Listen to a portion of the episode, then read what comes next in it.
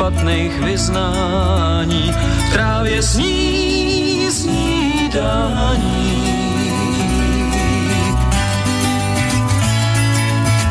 Voní chléb a mléko v kávě barvy roztírá, rozesmátý děvče právě pusu utírá.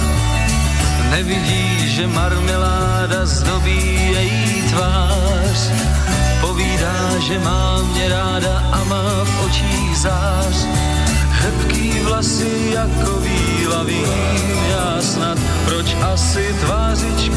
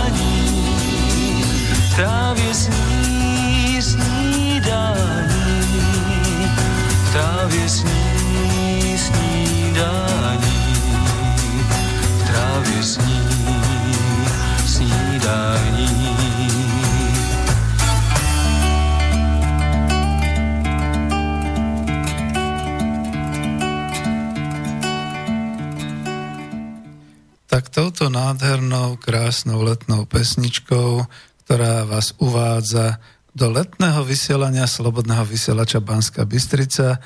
Vás víta v štúdiu Bratislava Peter Zajac Vanka. Práve počúvate reláciu spomienky na socializmus a je to číslo 29. A predtým bola hymna Československej republiky, už nie Československej socialistickej, tak to napravíme, hádam potom v zázname. I dnes je už 23. júla roku 2018 je práve poludne a vítam vás e, v relácii, e, ktorá je zo Slobodného vysielača Banska Bystrica. Táto relácia má názov Leto, žatva, prázdniny. Práve preto ste počuli potom hneď aj tú ďalšiu pesničku, e, ktorú spieval Karel Černoch ešte niekedy v 70. rokoch a Snídane v trávie a vy, ktorí ste znalci hudby, pop music, určite viete, že táto pesnička síce nie je originál, ale je iným originálom a je to originálom československej pesničky, československej pesničky, ktorú skutočne Karel Černoch a vtedajšia hudobná dramaturgia vyšpicovala textovo aj aranžma, aj teda ako tou pesničkou do naozaj skvostu, ktorý je taký pohodový, práve preto som to hneď pustil na začiatok, aby ste sa usadili, ak nás počúvate priamo a aby ste mali ten zážitok počúvania takejto muziky uprostred letných horúča v roku 2018 a aby ste si spolu so mnou pospomínali trochu na socializmus v takej tej podobe naozaj e, človeka, ktorý spomína, ktorý ho prežil a ktorý má dobrý pocit, tak ako z toho snídane v trávie. Takže milé poslucháčky a vážení poslucháči Slobodného vysielača ešte raz, váš externý dobrovoľný redaktor a technik vás zo štúdia Bratislava zdraví. E, som vďačný za technickú a prevádzkovú podporu zo štúdia v Banskej Bystrici, ktorú nám vždy poskytujú. A ak začíname túto reláciu, ktorá môže byť aj v tomto poludnejšom čase kontaktnou, tak vtedy volajte, prezvonte ma na telefónne mobilové číslo 0950 724 963. Už sa to niekto na pred pár minútami pred vysielaním pokúšal, takže nech sa páči, teraz je ten čas, ale dajte mi ešte nejakých pár minút na to, aby som sa rozbehol v dnešnej téme. Čiže 0950724963 a nezabúdajte, že tam treba, ak voláte zo zahraničia pred voľbu, alebo pošlite nejaký pozdrav alebo otázku, mailujte na známu adresu studio zavináč slobodnyvysielac.sk alebo ak e, ste priamo na web stránke Slobodného vysielača, kliknite na tú zelenú ikonku otázky do štúdia. Takže keď ma necháte ešte pár minút potom na úvod hovoriť, môžeme spolu a vlastne tvoriť kontaktnú reláciu. Nejaké maily mi už predtým došli, takže zodpoviem. A tá dnešná téma leto, žatva, prázdniny. Ja si v podstate spomínam, že takúto letnú tému prázdniny, leto, polnohospodárstvo som už vysielal. Bolo to 1. augusta roku 2016. Nebudú to tie isté pesničky, nebudú to takisto aj tie isté slova ale bude to nejak podobne pripomínanie toho leta, prázdnin, dovoleniek, žatvy a za socializmu. Pôvodne som mal plán túto tému venovať celú socialistickému polnohospodárstvu a vyšpikovať to kontrastne, porovnávať so stavom polnohospodárstva na Slovensku v dnešných dňoch, v dnešných časoch v roku 2018. Prepáčte mi. Zdvihol sa mi žalúdok a kvôli vlastnému zdraviu a psychickému zdraviu som to nehal tak.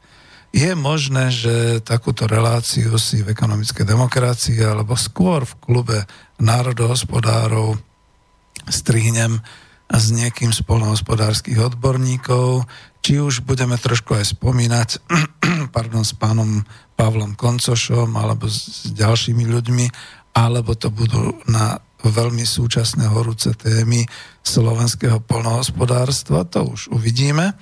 No ale každopádne naozaj sa mi dnes do toho nechce. Nie kvôli nejakej pohodlnosti, ale aj kvôli vášmu a kvôli svojmu psychickému zdraviu.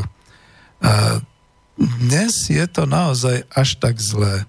Možno ešte pred rokom, no aj to bolo dlhodobo zlé, ale skúsil by som iba faktické porovnávania polnohospodárskej výroby všeobecne, výmeria plochy polnohospodárskeho sektora kedysi a dnes, produkciu, výnosy, počet ľudí zamestnaných v prvovýrobe a pri spracovaní úrady, úrody e, v polnohospodárstve, ako sú ľudia v polnohospodárstve platení, zamestnaní, kto ich organizuje, čo z tej produkcie majú obyvateľia republiky.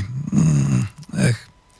Dnes v júli 2018 sa mi do toho nejak mieša tá súčasná absolútne zlá situácia e, s prevalenými podvodmi na dotáciách, na eurodotáciách, s tým, že farmárstvo, no to je výraz, ktorý sa tu vzal zo západného sveta európskych minirodinných farmičiek alebo severoamerických monstróznych veľkofariem, veľkovýroby dobytka a podobne my sme mali predsa rolníkov, my sme mali gazdov, my sme potom za socializmu mali družstva.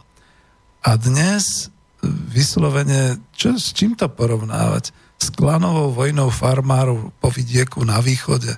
Vôbec s vojnou farmárov, podnikavcov, podvodníkov, podnikateľov a dovozcov a všetkým, čo sa tu deje a čo tu zainteresovaní do tohto big biznisu stvárajú okolo pôdy, okolo polnohospodárstva, aspoň tu na Slovensku. I je mi z toho zle. Skutočne mi je z toho zle. A čo budem hovoriť? Taký mladý kuciak už nakoniec na to doplatil a ja si to myslím bez ohľadu na to, kto ho vlastne zastrelil a prečo to bolo a tak ďalej. Aby som toto ukončil, pretože chcem naozaj skôr pohodovo vysielať, je to dnes, e, parafrázujem, zdivočelá, vyslovene zdivočela je táto dnešná polnohospodárska krajina na Slovensku, akoby z divých vajec a z mamonu za posledných 30 rokov zrodená. Je to veľké, ale obrovské sklamanie pre národ – pre obyvateľov Slovenska. Kam to ten kapitalizmus dopracoval na Slovensku po 29 rokoch od roku 1989. A tak som si povedal, že radšej sa budem venovať spomienkám, letu, žatve, prázdninám za socializmu. No a aby som teda tú pohodu ďalej dodržiaval, tak si dám pesničku, ktorá možno znela už aj vtedy v tom 2016 ale je to evergreen, čiže väčšine zelená a krásna pieseň. Počúvajte. Sekáči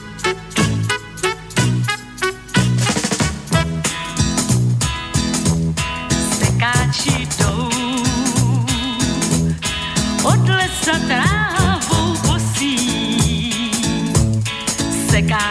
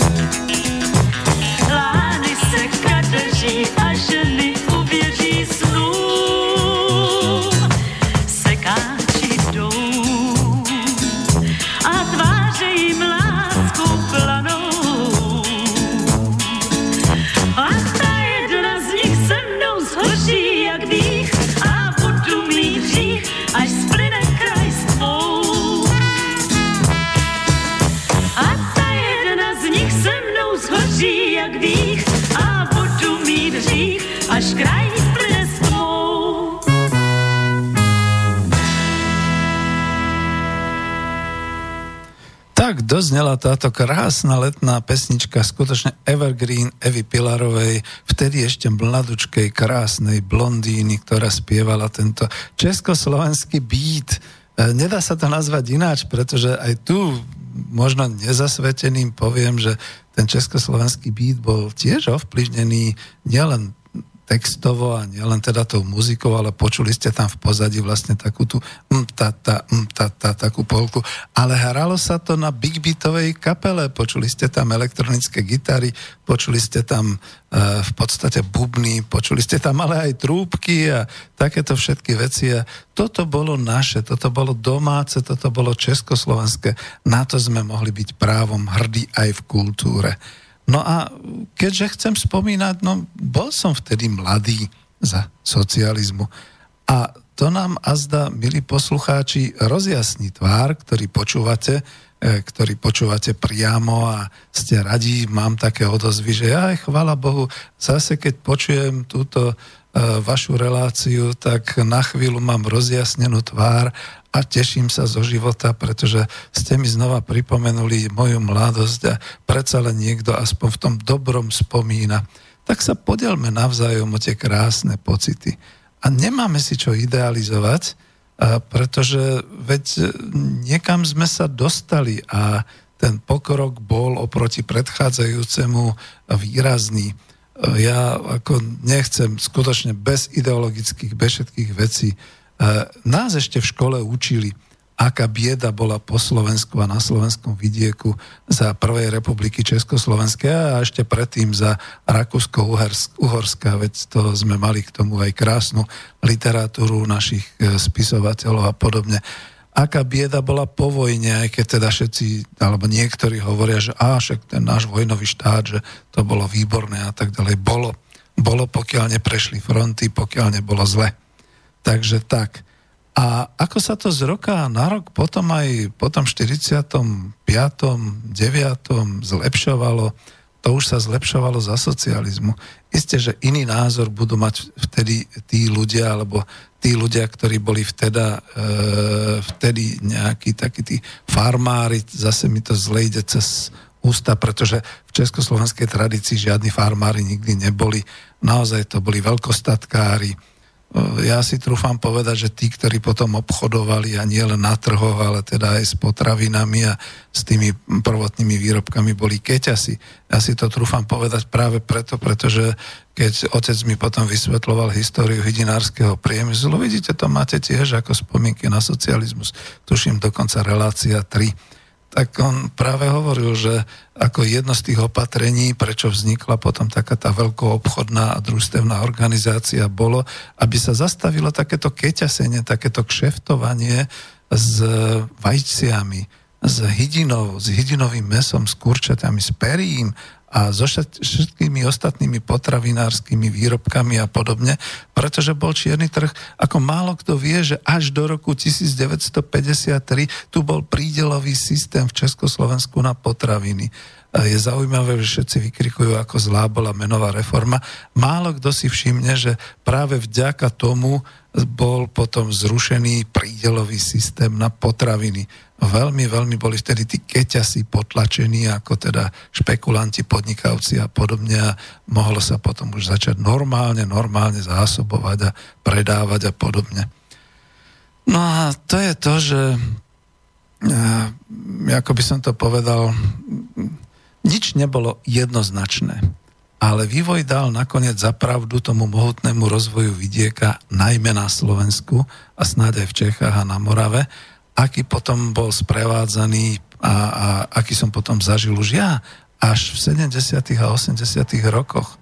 Teda tieto roky vnímam ja ako mladé letá a e, nie sú to žiadne e, spomínané e, veci, ako, ja to musím teraz povedať kriticky, však nech zareagujú potom, Eh, je taký kvázi lavicový portál Pole, ktorý síce kritizuje slobodný vysielač z extrémizmu, ale dáva také extrémistické priblblé spomínanie doktorky Profantovej. Žili sme za socializmu o tom, ako oni v onuciach a v potrhaných gaťkách hľadovali a ja neviem, čo šeli, čo iné bolo.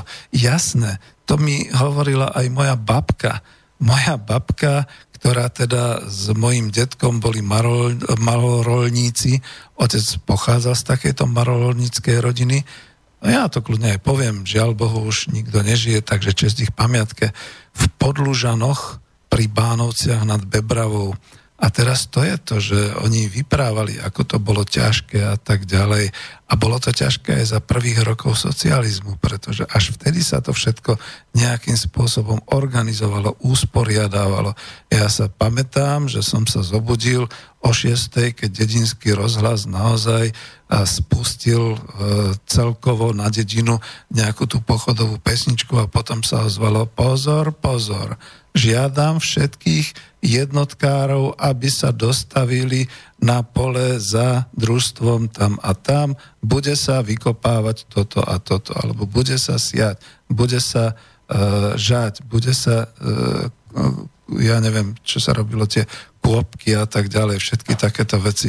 Isté, že to bolo, no ale to bolo vždy lepšie a pre nich to bol obrovský kus pokroku proti tomu, ako to bolo ešte predtým, keď nejakí veľkí gazdovia, skoro až veľkostatkári si prenajímali paholkov a teda vyplácali im nejaký ten groš a tak ďalej predtým a podobne.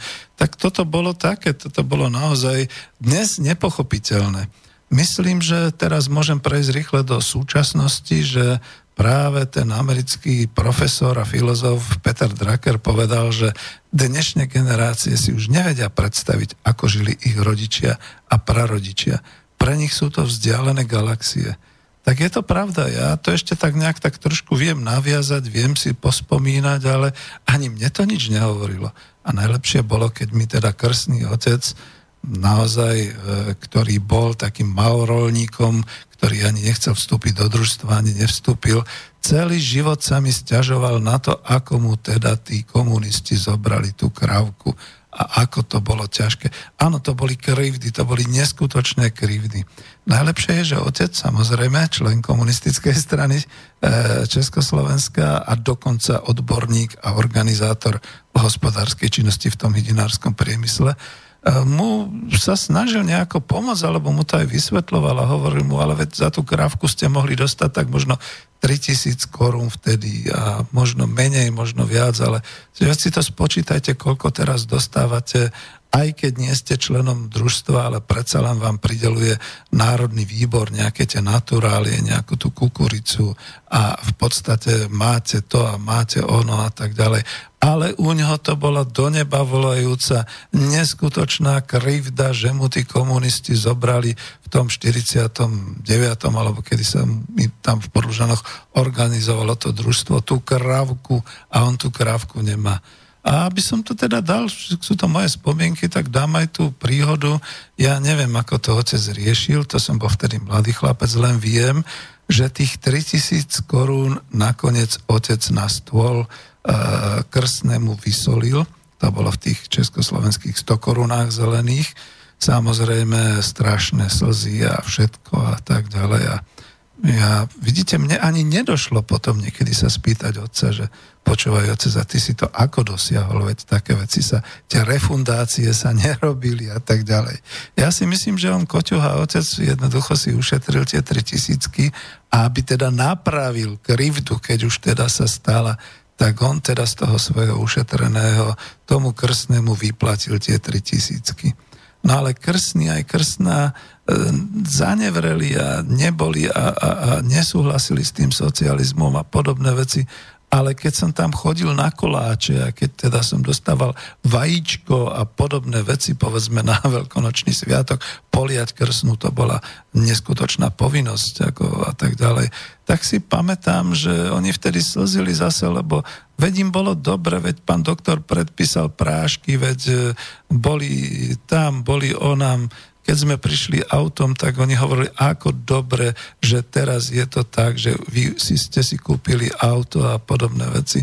Ako, viete, to je to práve, že ľudia naozaj aj v tých svojich krivdách, žili celý život, aj v tých svojich úspechoch, takže naozaj, len tuto kritizujem mu tej pani profesorky Profantovej, že ona si to tak nejak národopisne a životopisne potom zobrala, že to dáva do toho lavicového portálu, tak čudne, že to vyznieva, akože zle sme sa mali a bolo to na nič a, a ja neviem, koľka ty diel to tam už píše, ale myslím, že som nečítal nič takého, že a potom nám už bolo dobre.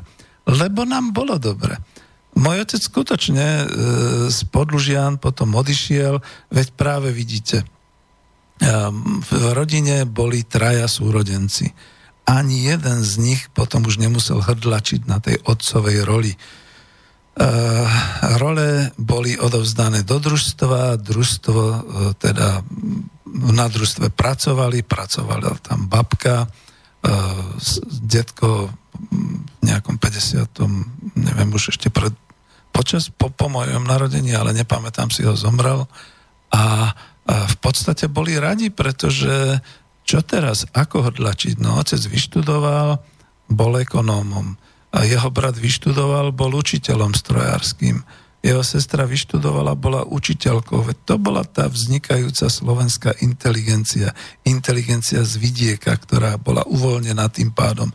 Naozaj už sa nehrdlačilo na tých roliach a podobne, alebo u tých veľkogazdov. A ja viem, že ten názov kulaci, niekde som toto aj si poznamenal takú poznámku, že kuláci, že to sme teda, to skôr boli takí tí naozaj veľkogazdovia, alebo podobne, lebo to sme prevzali naozaj možno aj nevhodne z toho sovietského modelu, že tam boli tí kuláci, tí zlí, ktorí teda ako vlastnili a púšťali teda za prácu, za mzdu, za námeznú prácu ľuďom teda nejaké tie odrobené peniažky a podobne.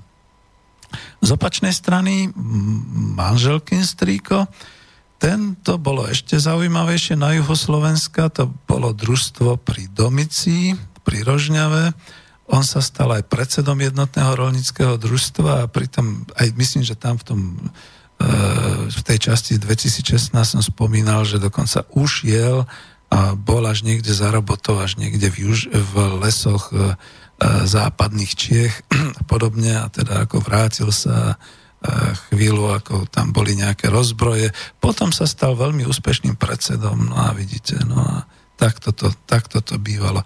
Ale viete, takisto, to potom znamenalo, že keď e, to už v 70. 60. rokoch sa rodili deti, tie sa nerodili deti do rolnického dvora, k malorolníkom, ale tie vyštudovali, tie vyšli základné, stredné, išli na vysoké školy, moja manželka išla študovať na strednú školu do Bystrice, jej sestra takisto študovala a tak ďalej. Čiže toto, toto takto vznikalo, takto potom bolo možné hovoriť o tom, že naozaj na Slovensku máme stredoškolskú a vysokoškolskú inteligenciu. Ináč by boli hrdlačili. No a toto bolo veľmi dôležité, že sa to takto odohralo. A keď som hovoril o podlužanoch pri Bánovciach nad Bebravou, dodnes mám napríklad e, v kuchyni sme obnovili taký obrus, e, to je relikvia doslova, JRD Podhoran Podlužany. Na tento JRD Podhoran, myslím, že v tom poslednom štádiu okolo toho roku 88 zahrňal, tuším, tri alebo štyri obce okolo Podlužian. Bol to naozaj veľkochov, boli to plochy osiaté, veľké, hospodárli na svojom a pomaly, pomaly sa chystali k takému tomu prechodu cez kooperácie s inými družstvami k takému tomu agropriemyselnému rozvoju a podobne. No a prišiel rok 90 a skončilo to. Takže dáme ďalšiu pesničku, aby sme si teda nastavili to spoločenské zrkadlo.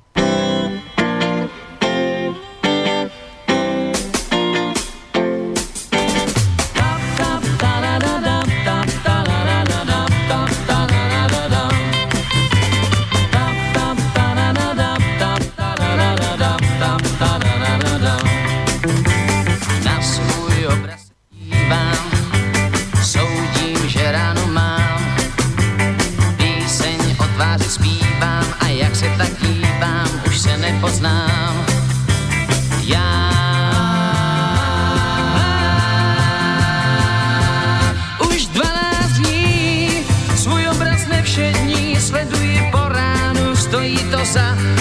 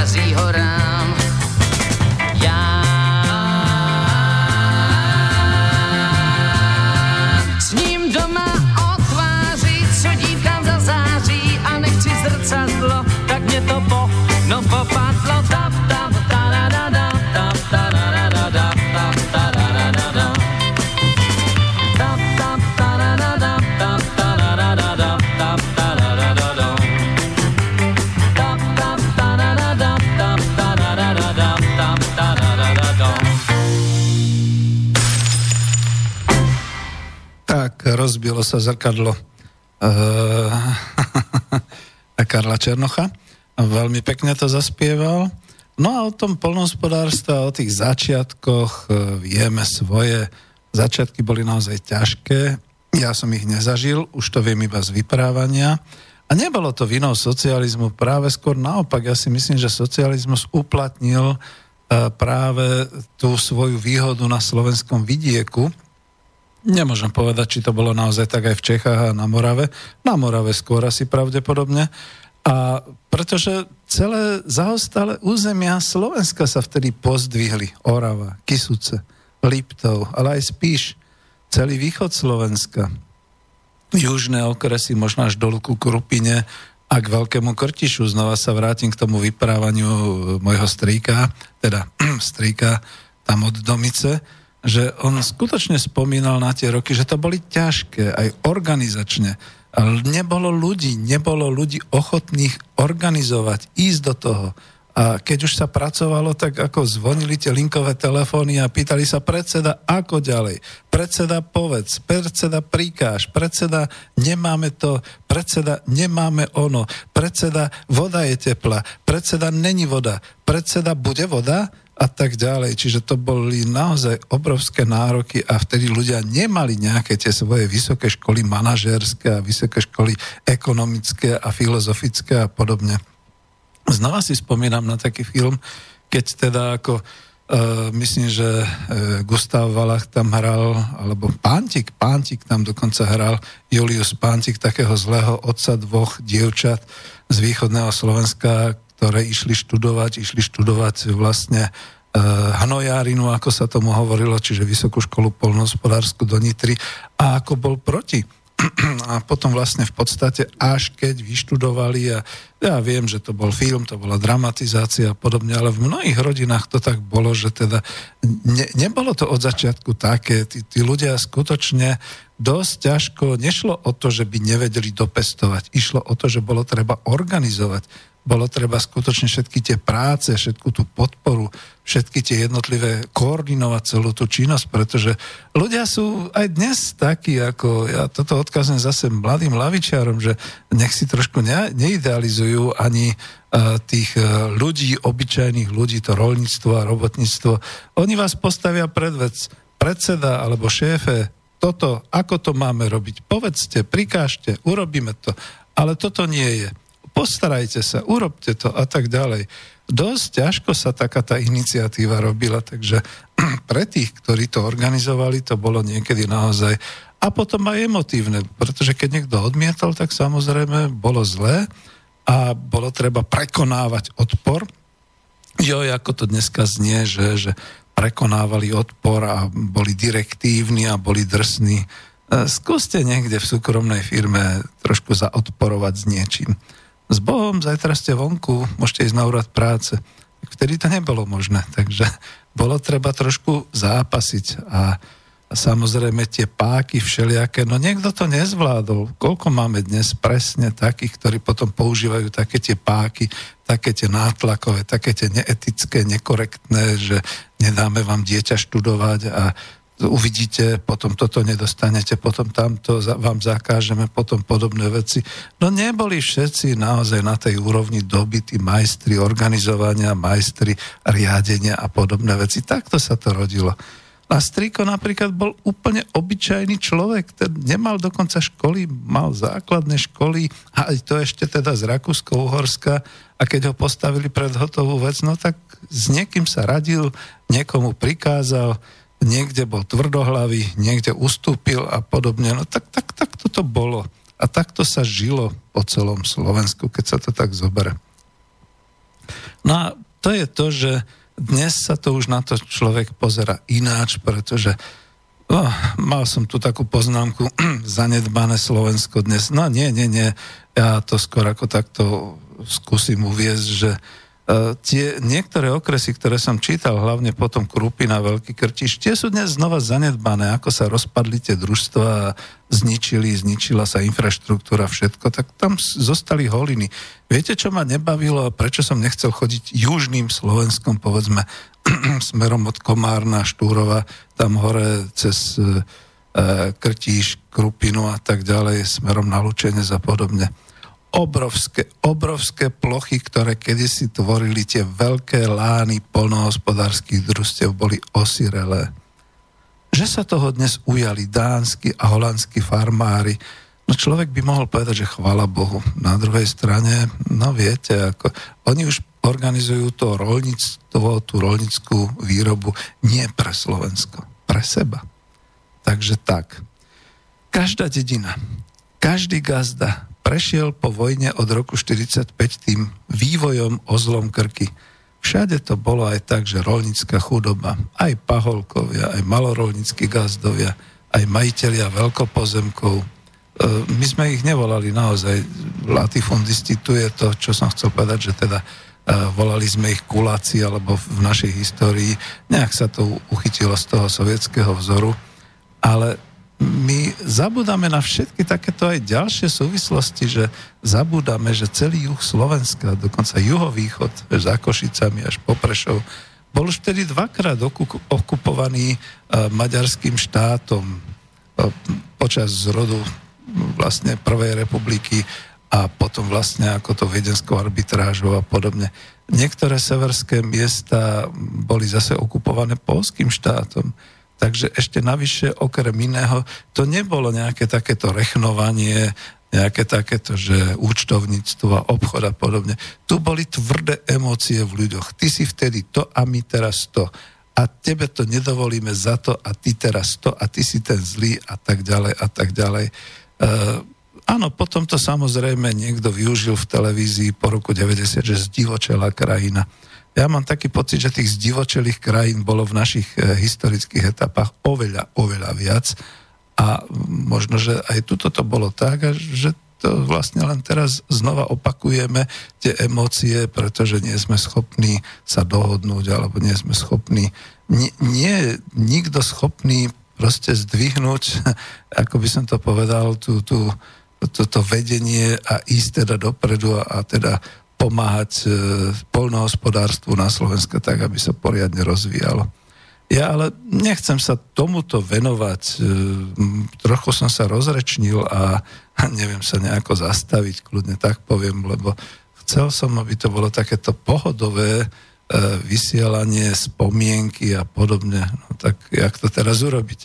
Jak to prehodiť? No, neviem, no skúsim, povedzme, spomeniem si na svoje brigády. A prečo som vlastne hovoril o polnohospodárstve? Však hovoril som o lete, hovoril som o žatve a o dovolenkách a polnohospodárstve, ale ja si spomínam, a teraz akože to kľudne nejak tak poviem, že keďže nie všetko chcem opakovať, povedzme, čo som možno aj v tej relácii v 2016 uvádzal, aké boli tie moje stretnutia s polnohospodárstvom a s brigádami a v lete teda, ale čo, čo bolo zaujímavé, čo si pamätám, keď som teda spomínal na ten rozhlas dedinský, ktorý oznamoval teda, že dnes sa bude robiť na jednotke také a, a, a tak ďalej a tak ďalej. Jednoducho, naozaj, ešte ako malý chlapec sa pamätám, že sme viazali do snopov, že som pomáhal. To bolo naozaj, vtedy už boli tie vietnamky, také tie šlapky. Ja, meský chlapec, som v tých šlapkách. No, do krvi som si zodieral, hlavne teda ako pety a, a, a, a e, na nohách, pretože samozrejme to pichalo, to, to ostie, ktoré tam bolo a ruky som mal dopichané, sem tam aj nejaká čelička sa našla, čo pichla a podobne zaprášený. A sedeli sme, samozrejme tiež tam neboli, že možno niekde boli tie remísky so stromom, ktorý teda poskytoval nejaký ten chlad alebo nejaký ten tieň, ale väčšinou sme sedeli priamo na slnku, na poli, niečo sme zjedli, dostali sme nejaké tie limonády. No vidíte, prišiel traktorista a ten doviezol limonády. Až potom v tých 80 rokoch to bolo tak, že doviezol limonády chladené z nejakého chladiaceho boxu. Predtým to boli limonády. Ona keď sa otvorila ten korunkový uzáver, tak jedna tretina vystrekla, vyprchala pretože to bolo pod e, kysličníkom uhličitým, čiže bolo to s bublinkami a tu tie ďalšie dve tretiny človek hltavo od smedu vypil. Bože, ako dobre boli tie minerálky tie, a potom ako Baldovská a podobne neboli ochutené. To boli normálne minerálky. Ako dobre boli tie limonády, taká tá šoferská žltá, taká tá malinovka doslova ako ružová až červená. A ako chlapi si popíjali pivo No vidíte, neviem, ako to tí chlapi robili. Tí mali to pivo chladené. Boh vie, ako to bolo, ako si to teda robili, že oni si dokázali to pivo uchovať chladené. Čiže to boli také tie prvé začiatky, čo si pamätám. Potom si pamätám, a to už bolo ako na strednej škole, a v lete brigády, no ja som ich mal skôr na cestných stavbách a podobne. A potom možno až na jeseň, keď boli nejaké také tie brigády, že to boli, že to boli povedzme vykopávanie zemiakov, zemiakové krechty a podobne, ale e, nezažil som to a bolo to, viem to iba zo spomínania, že to boli krásne e, pesničky a krásny film Starci na chmelu, tak ako to bolo e, v Čechách, na Morave. Na Slovensku neviem, no v Čechách to bolo naozaj v okolí Žadca, Louny, na Slovensku možno okolo Topolčian, možno tuto niekde pri Trenčíne, ale e, tie brigády na chmeli, tie chmelové brigády, e, je na to, dnes sa tomu hovorí, že kultový film Starci na chmeli, ale odporúčal by som každému to pozrieť okrem romantiky, okrem toho, čím žila doba, teda takým tým určitým kolektivistickým prístupom, kde e, kolektív, tým, dneska by sa povedalo, je vždy viac ako jednotlivec, ale napriek tomu tam bola určitá vzbura nejakého mladého zamilovaného s mladou zamilovanou a bolo to veľmi, veľmi krásne a ja som si dodneska zachoval také, že keby som teda mal vyprávať, tak áno, aj takéto romantické, aj keď ťažké boli brigády. Lebo tá romantika sa odohrávala možno počas brigády, ale určite až potom, až keď zapadlo slnko, keď sa ľudia poumývali, keď teda sa osviežili a keď teda prišiel ten krásny študentský večer. Odtiaľ teda bude aj tá pesnička e, zo starcov na chmelu.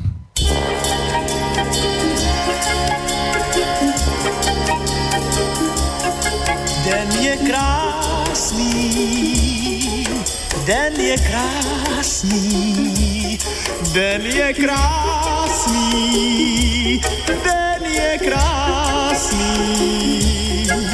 Když dva se rádi mají, i v lednu je, jak mají, i v lednu je, jak mají tebou, s tebou, s tebou, s tebou. Noc je krásná,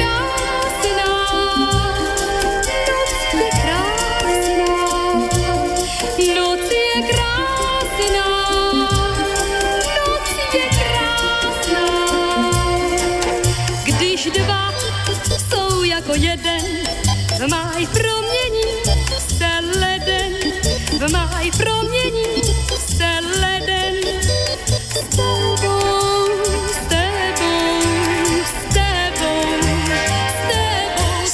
je krásný, svět je krásný, svět je krásný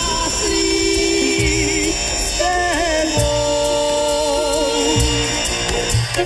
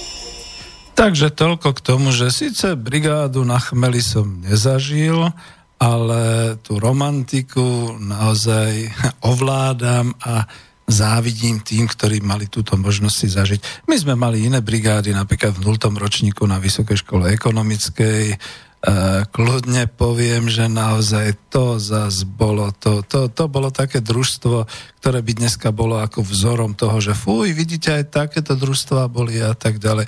Áno, bolo, veď za to nás tam poslali ako vysokoškolákov pomáhať, aj kravy dojiť, aj hnojky dať, aj na pole ísť, aj e, za tým viazačom slamy, keď sa teda po, po žatve robili E, také tie veľké balíky. Aj to sme robili, aj sme boli z toho unavení a zničení.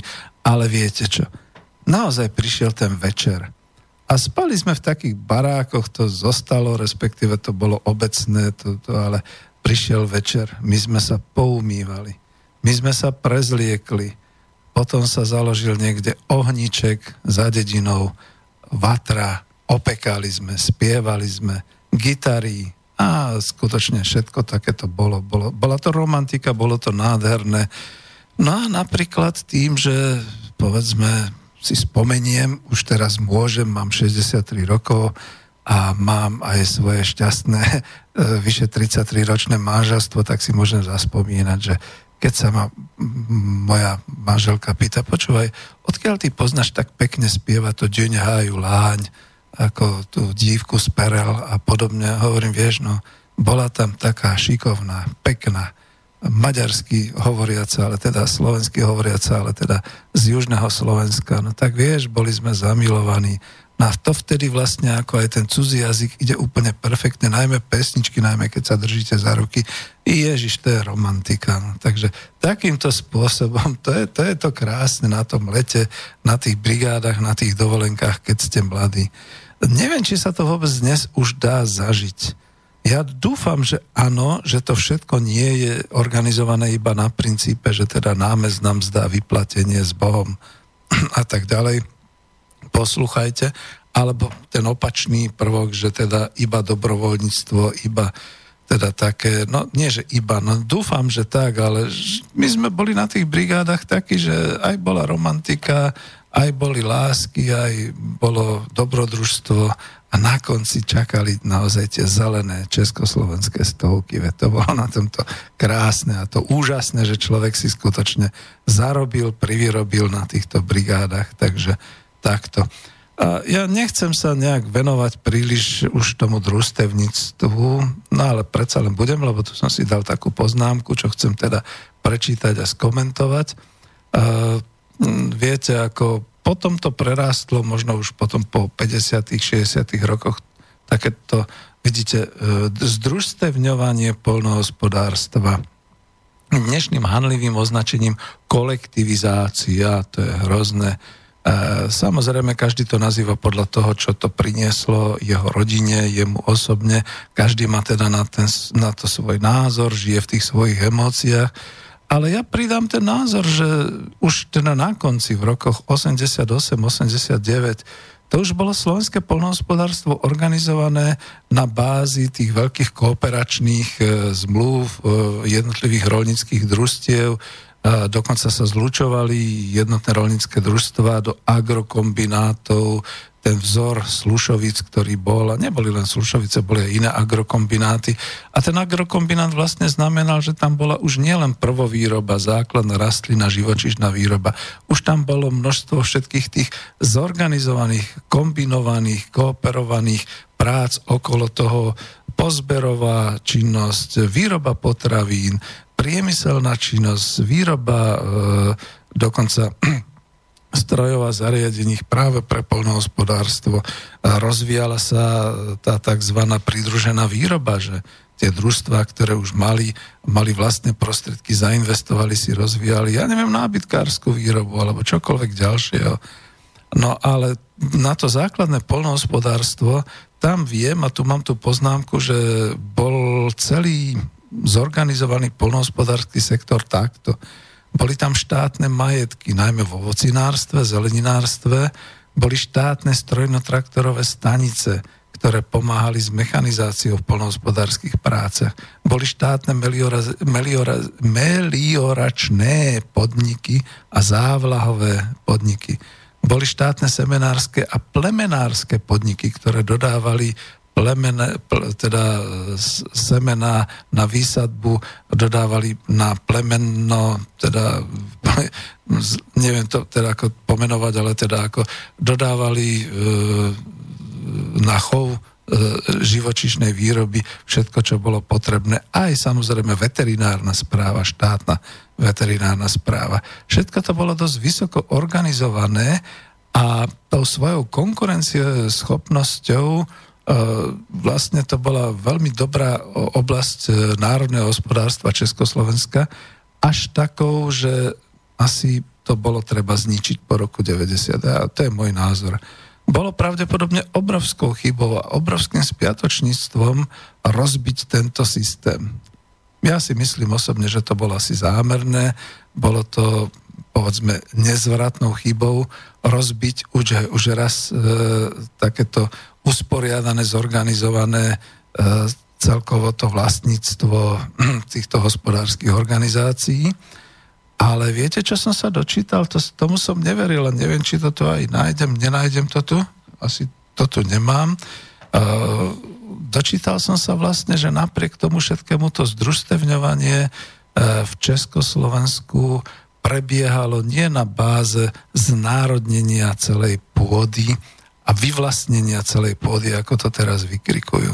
Ako toto, tento prvok, zapamätajte si, že to je 12.55, e, takže keď sa niečo stane, tak vieme, že nás počúvajú a pozorujú. Jo, takto.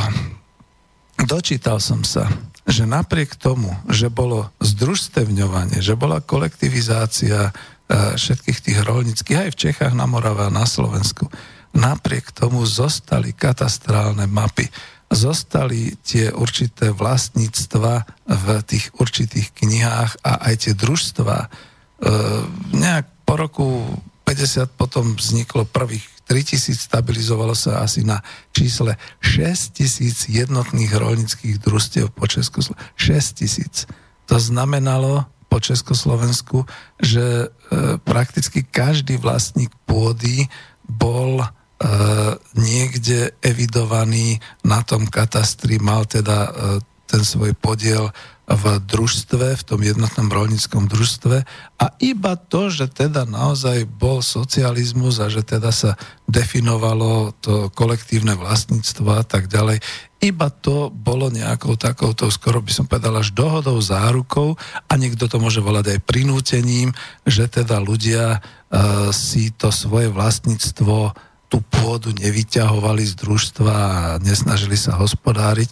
Aj keď vlastne viem o tom, že z 25%, myslím, že to bolo po roku 45 eh, takých tých malorolníkov a, a takých, čo teda individuálne naďalej zostávali gazdami, sa to znížilo za socializmu potom za tých ďalších 10 ročníc na nejakých možno 5, možno menej percent ale bolo, zostalo to. Ja viem, že to bolo menej ako v Polsku a v Maďarsku a niekde inde, ale stále to združstevňovanie neprebehlo formou znárodnenia, nacionalizácie celej pôdy.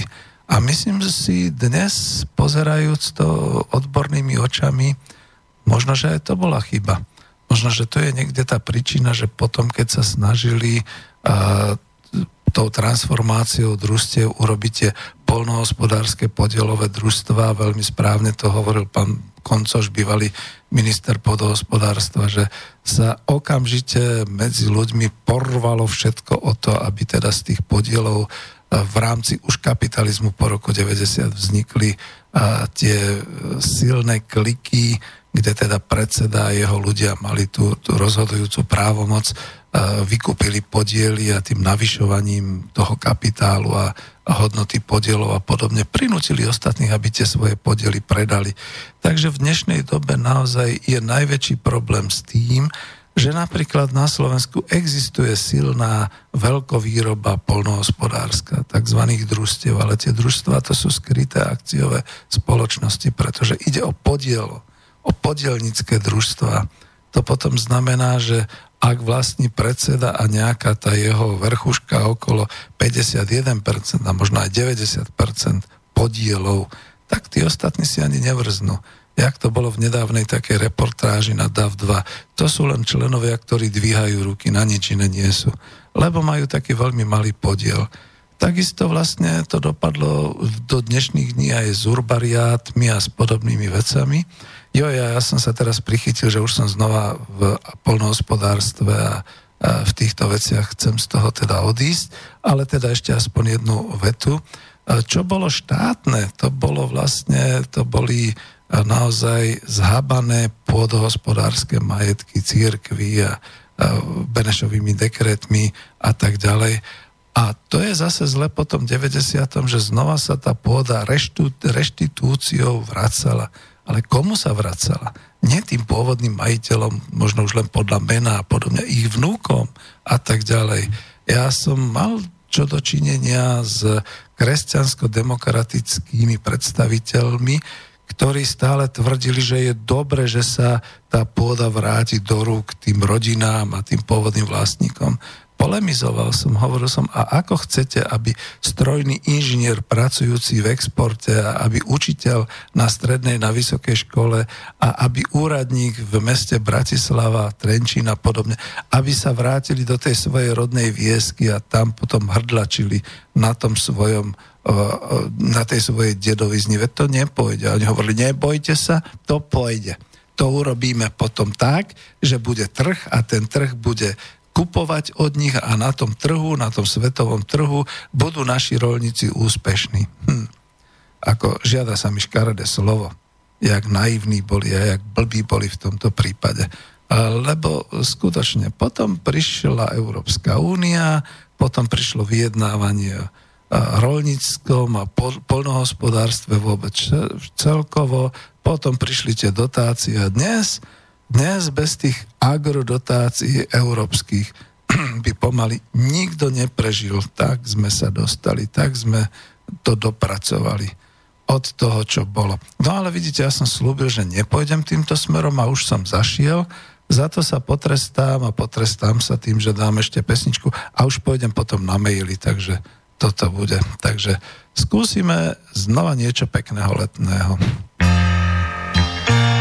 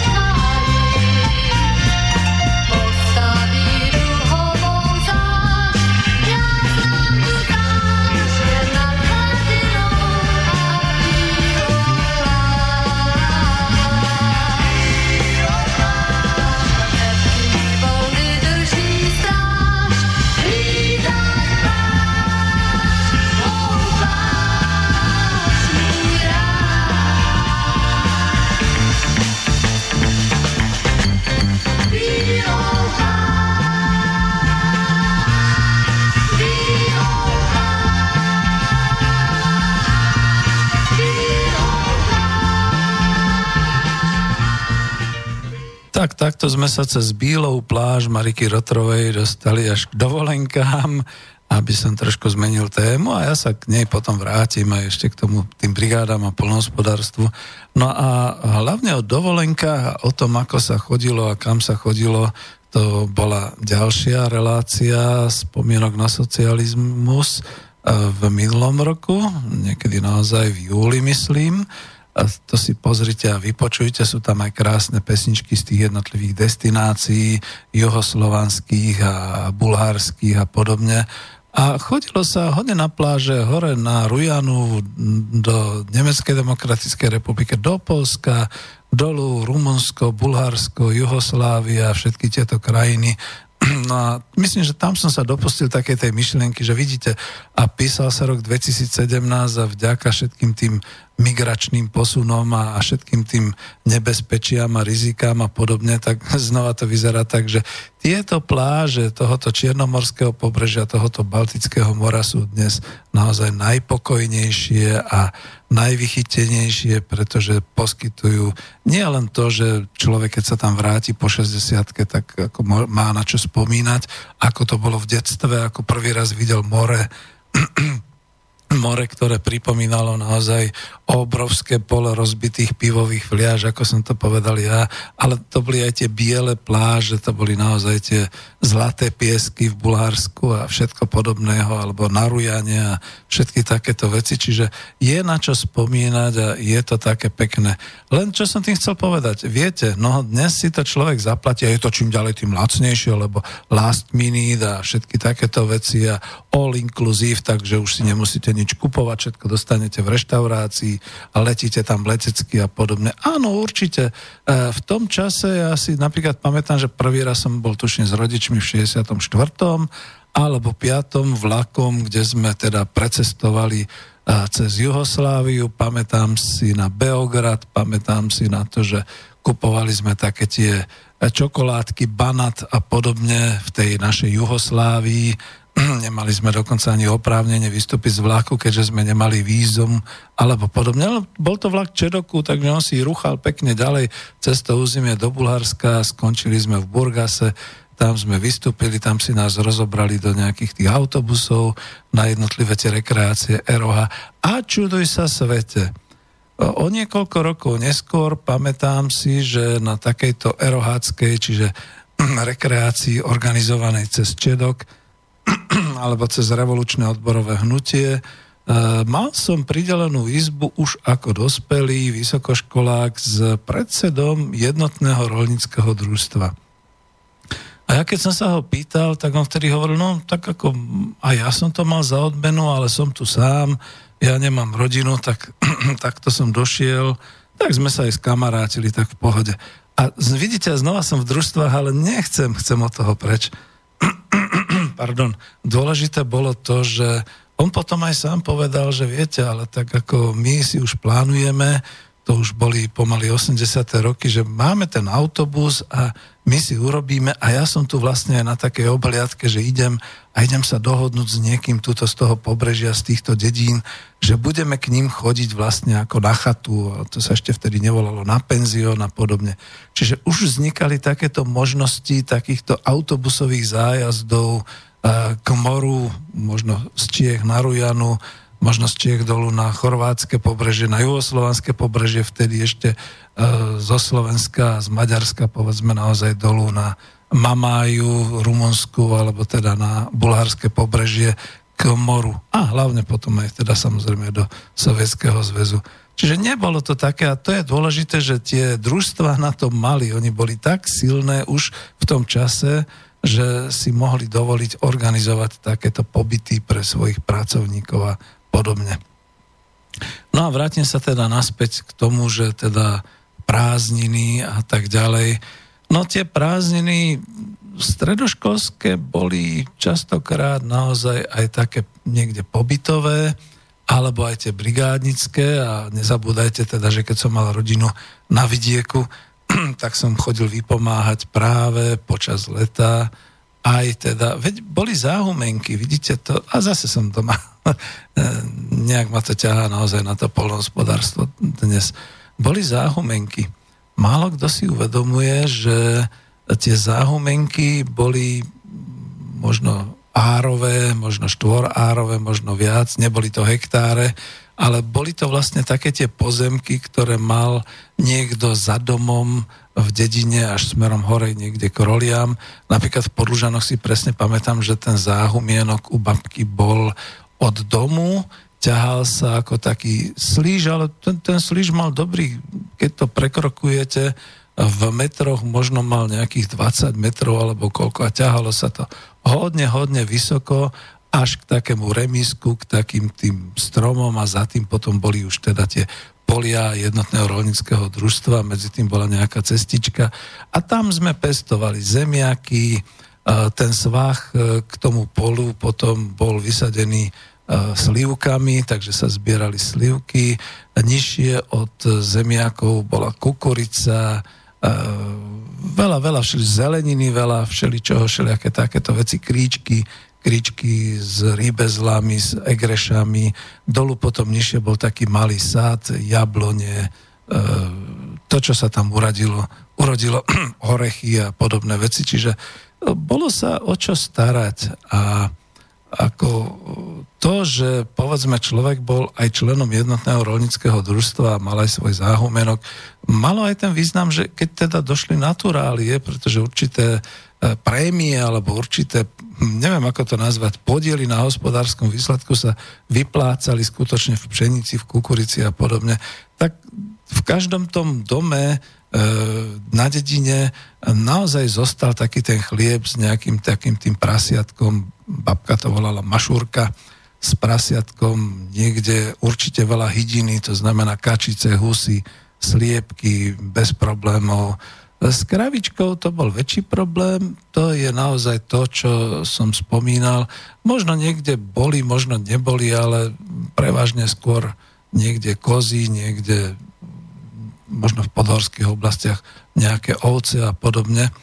Ale ľudia mali, pestovali a to zásobovanie z dediny všetkými týmito, nechcem povedať záhradkárskymi, že ovocie a zelenina a podobne, ale aj určitými takýmito polnohospodárskymi plodinami, hlavne teda si myslím, že zemiaky a podobne, to existovalo, to bolo.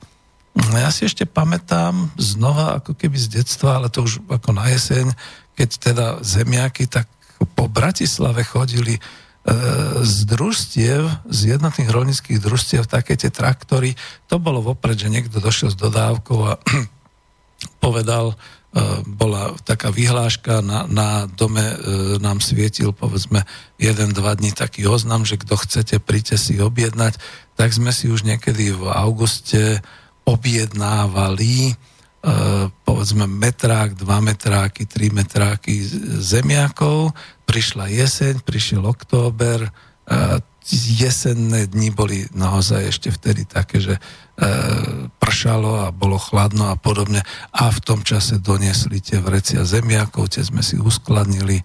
Tie pivnice neboli také ako dnes, že tam je sama elektrotechnika, bicykle a ja neviem čo všeličo, ale bol, boli tam naozaj aj usporiadané nejaké také e, debnina, polnohospodárske niektoré produkty, takže takto sme to mali. A to, že ako dnes niekto, ako tvrdíš, boli rady v obchodoch a nikdy neboli rady na zemiaky, na jablka, na mrkvu, na tuzemskú zeleninu a tak ďalej. Čiže ako toto poviem, že tuto sme boli naozaj tou veľmocou samozásobiteľskou a podobne. A vidíte, mňa to stále ťaha do toho. Neviem, ako to urobiť, aby som teda nepokračoval No už keď, tak ešte, ešte poviem aspoň k tým kombajnom a k tomu, čo vidíte aj na obrázku, tú, tú kavalériu, e, vlastne ako sme to volali plechová kavaléria, to potom bol taký kultový seriál, zase dnes by sa povedalo o československej televízie. Áno, skutočne chodili, to boli vlastne pracovníci strojnotraktorových staníc a plus teda v rámci tých kooperačných združení už určité družstva, kde teda keď sa začala žatva na juhu, tam už sa požalo, tak pokračovalo sa do severných okresov. A viem, že boli aj také kooperácie s to už bola Česká, Česká socialistická republika, to som už ja tak zažil, Slovenská socialistická republika, tak boli kooperačné dohody, že teda jazdili kombajny na žatvu, e, najprv zo Slovenska na Moravu do Čiech, čoraz severnejšie, z Maďarska na Slovensko, povedzme určitým spôsobom, keď boli nejaké takéto roky a podobne. Takto to chodilo a naozaj to, čo vidíte na tom obrázku, tá plechová kavalérie, to bola kolóna, povedzme 15-20 kombajnov s nejakým tým gázíkom a s nejakým tým technickým doprovodom, pretože bolo treba robiť aj servis a podobne. A to bolo organizované po okresoch, čiže naozaj ja by som doporučil ten seriál Plechová kavalérie pozerať dobovými očami, ale hlavne sa tam dozviete, ako to bolo organizované a aké všelijaké problémy tam boli aj medziludské, aj všelijaké, ale bolo to takto a bolo to účinné, bolo to efektívne, pretože naozaj sa tá úroda považovala za jeden z tých základných, ako to povedať, hodnôt, alebo teda základné bohatstvo národa v tom čase, aké teda sme mali takýmto spôsobom. Takže toľko som chcel. No, budem sa venovať trošku aj pošte. E, toto ešte mám, že bol tu taký nejaký výkrik, s týmto sa musím vyrovnať, že Peter, prečo nie je na YouTube e, spomienky na socializmus číslo 28? Je to nutné? ja sa opýtam tak, keď je to na tom Heard, this, tak máte v archíve Slobodného vysielača aj pesničky, aj hymnu, aj reč, aj hostia, keď tam máte podobne. A na tom YouTube je to osekané od tých pesničiek, čiže je tam iba text samotný a ja si vždy uvedomujem, keď tu uvádzam pesničky, alebo keď potom po pesničke hovorím, že E, tak e, vlastne o toto je potom ten, ktorý to pozerá, počúva na YouTube ochudobnený. A zase kvôli tomu, že je to na YouTube, tak sa snažím robiť takú tú koláž, lebo tam je ten obrázok, keď počúvate, tak potom vidíte taký ten obrázok, tak si ho môžete pozerať. A nie je na to právny nárok, takže takto to povedzme. E, v rámci klubu národohospodárov trošku odbočujem. E, mám takú určitú ambíciu a takú snahu, že si potom budeme točiť naživo určité rozhovory a možno si to aj budeme ilustrovať nejakými obrázkami, nejakým videom a podobne. Ale tak to je tá nejaká perspektíva, kam chcem teda dospieť, ako to ešte teda zdokonalovať. A možno potom budem menej e, vysielaní takto zo slobodného vysielača, lebo veď pôvodne som slúbil, že budú vždy iba, no tak pri spomienkach na socializmus to sotva, sotva dodržujem raz za mesiac. Vidíte, že tu už meškám za mesiac júl, za toto to letné, e, táto letná tematika. No a tak, tak povedzme si, že nie. No tak ako, keď dáte na YouTube e, takúto reláciu, tak pod ňou potom väčšinou sa vám tam nejakí trolovia natrolia, nadávajú vám a podobne. A to, to nemusí byť, to je, to je vždy potom taký ten blbý pocit, že na čo vlastne ten človek písal, no však keď chcel pluť, tak nech pluje, keď chcel to, tak nech ide na záchod a nech sa tam vy toto a nemusí to dávať pod YouTube. Na druhej strane zase je škoda, lebo ja niekedy tak ilustračne tam pripojím aj nejaký ten link, odkiaľ som to čerpal, kde to nájdete, kde to máte viac a tá relácia deti a socializmus, že tam nie je, no tak zrejme to vadí tam tým Palo Alto, či kde to je, tým providerom americkým, takže ako oni nemôžu pochopiť, že za socializmu deti a proste, že takéto niečo existovalo a podobne, tak to možno ako ani nejde nahodiť. Čo ja viem, no tak slúbili mi chlapci z Bystrice, že to tam dajú, ale tak už vyše mesiaca nie, tak nič sa nedeje takého. No a tak čo, čo urobiť? No aj toto, v tomto vysielaní, no veď vidíte, ako budete minimálne ochudobnení o pesničky, keď e, sa to bude počúvať na YouTube. Ja slúbujem, že urobíme takéto multidimenzionálne, takéto aj video, aj hudba, aj slovo, aby bolo čo pozerať, aby bolo čo čítať, všetky takéto veci dohromady. A to sa, to sa potom bude dávať na YouTube. No. No a čo ďalej? Vidíte, no, ďalší z tých mailov bol taký, že e, veď ako nik nehovorí, že sme nemali dobré polnohospodárstvo, ale prečo to bolo treba takto zničiť? No ja, ako, viete, to sú také tie, nič nie je čierne a nič nie je biele. Prečo to bolo treba zničiť? Bola taká šialená doba. Písal sa rok 1989 december, v podstate e, Československo stálo pred e, spustením e, novej ekonomickej reformy, Myslím, že pán Ivan Knotek by vám o tom vedel viac hovoriť. Ja už som ho pozval do štúdia. Zatiaľ teda nie. Mám oprávnenie citovať z jeho knižky. Tá vyšla v roku 2001. Kto koho zradil. A pán Ivan Knotek bol náš česko, československý, vynikajúci slovenský za prvé organizátor polnohospodárstva, za druhé stal sa až e, predsedom vlády Slovenskej republiky a potom ho povolali do ústredného výboru komunistickej strany Československa do Prahy, kde bol teda priamo účastníkom e, e, toho ekonomického života a prípravy aj tejto reformy Takže mám ambíciu, že sa mi možno niekedy podarí, zatiaľ môžem citovať niečo potom z jeho knižky. A ako to zničenie, no bola taká zdivočela doba. E, možno, že tomu už predchádzali nejaké také tie chvíle okolo roku 88 a podobne, keď chce, všetci sme chceli byť konkurencieschopní a efektívni. A čo sa týka polnohospodárstva, e, niečo k tomu dáva Viete, znova je taký film, aj keď je to beletria, tie boužlivé víno, nepokojné víno, alebo ako sa to volá. A, a jeden z tých dielov je aj o tom, ako teda taký ten predseda JZD, čiže Jednotného zemedelského družstva, trvá na tom, že bude investovať hlavne do uh, výroby nábytku a, a myslím, že druhý tam hrá uh, uh, takého podpredsedu, Vladimír Menší, ktorý mu tvrdí, ale našou hlavnou úlohou je vyrábať polnohospodárstvo, robiť polnohospodárskú produkciu, investovať do sejby, do, do sadzby, kukurice, obilia a tak ďalej. Čiže už tam boli také rozpory v tých 80 rokoch, že aj sa chcelo podnikať, aj bola určitá zodpovednosť za polnohospodárskú produkciu a všetky takéto veci. Tam sa vlastne ako takto už polemizovalo a podobne. No a potom bolo agrokombinát Slušovice, jednotné zemedelské družstvo, kde teda to bolo vzorom, naozaj sa hovorilo o tom, že to je kapitalistický podnik uprostred socialistického Československa, lebo sa tam tvrdo pracovalo, tvrdo podnikalo, tvrdo sa dbalo na efektivitu, na morálku, na, na pracovnú disciplínu, na všetky také veci, ale aj tvrdo zarábali ľudia a to bolo veľmi dobre.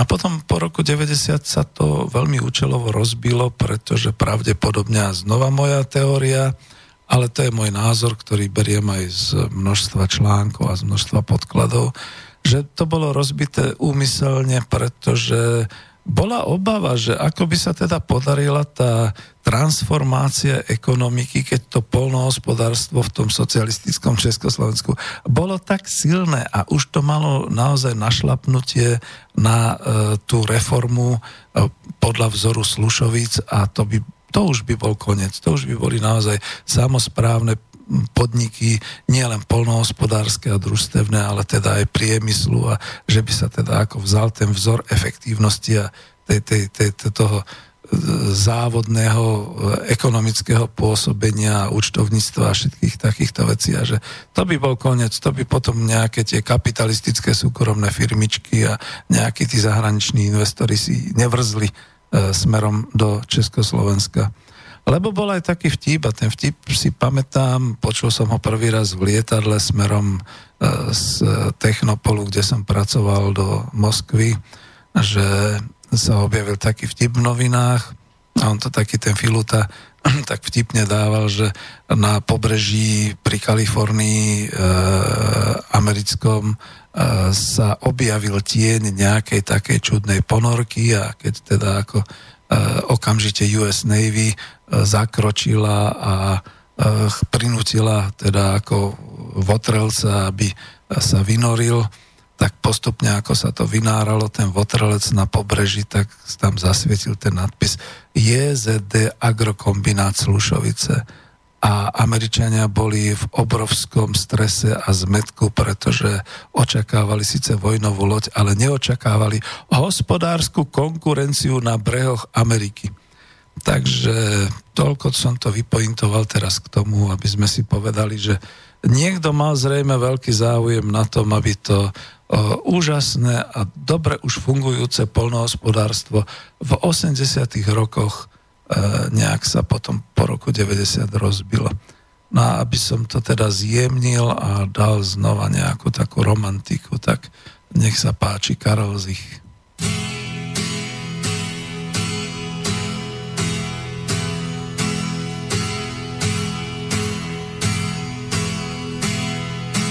Oči do kořán a v těch očích tání vešla z do mých brán, já tě pozval dál, jenže od těch chvil nikde nemám stání, jiným než jsem byl, jsem se stal.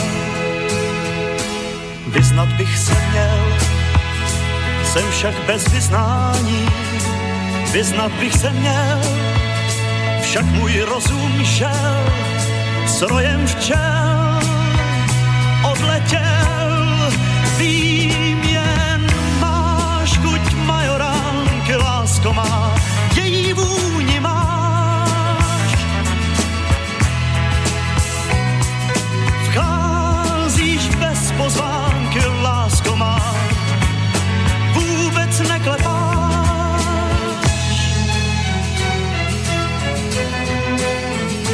A tak aniž vím, zda se lepší stává, běžím za něčím, Bůh ví čemu vstříc.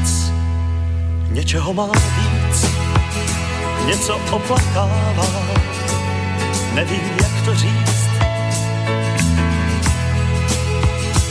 Ani sebe sám často nepoznávám, tisíc chutí mám, letět ke hvězdám, běžet sám, nevím kam, vím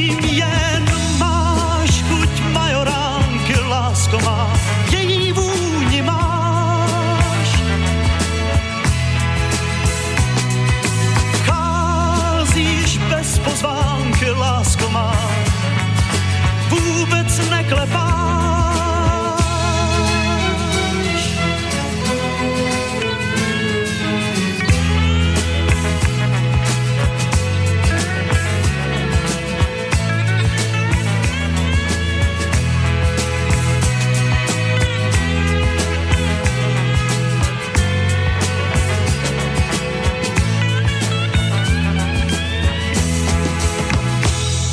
Sebe sám často nepoznávám. Tisíc chutí mám, letět ke hvězdám, běžet sám, nevím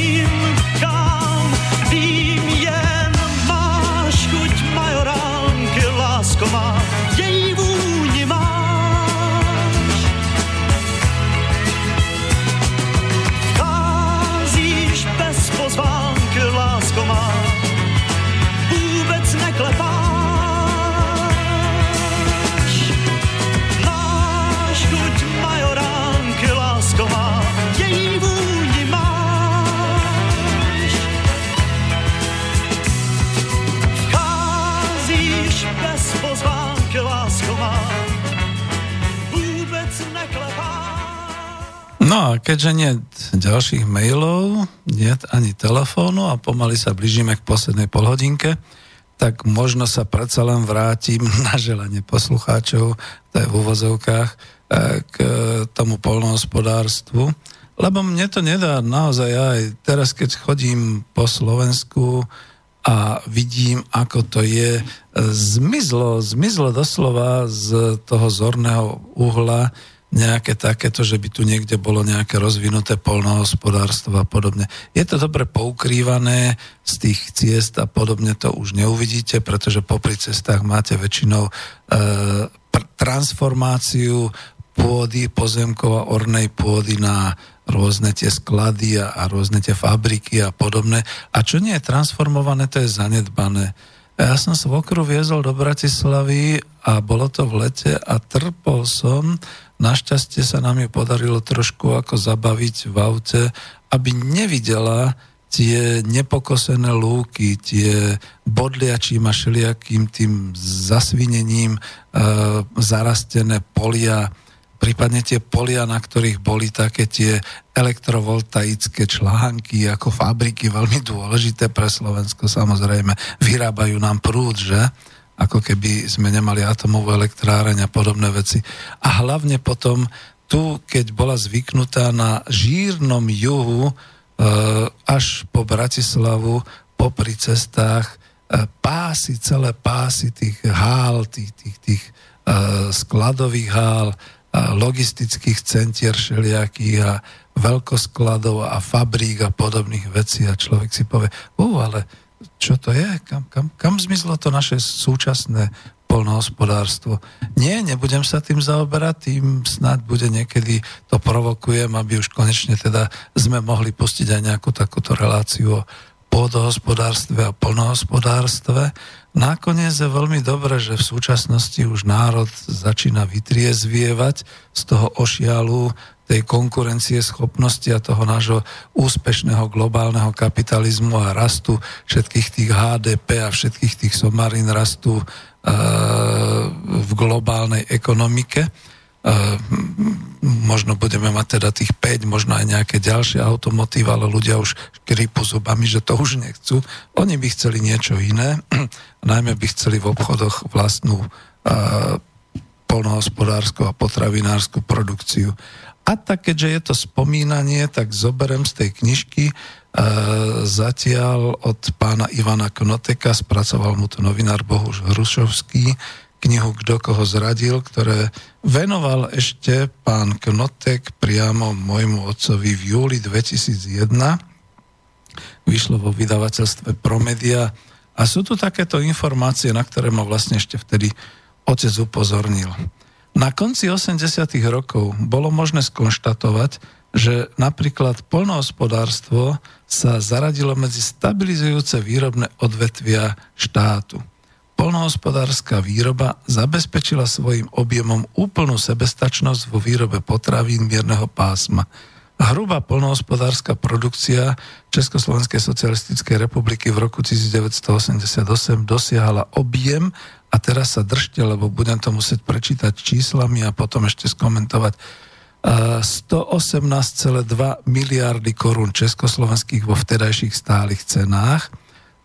Celkovo je tu číslica 118 miliard 286 miliónov a keď si to prepočítame aj ako obchodník, by som povedal vtedajším devizovým kurzom, nie valutovým, devizovým 15 korún za 1 eur, za 1 dolár americký, bolo to veľa.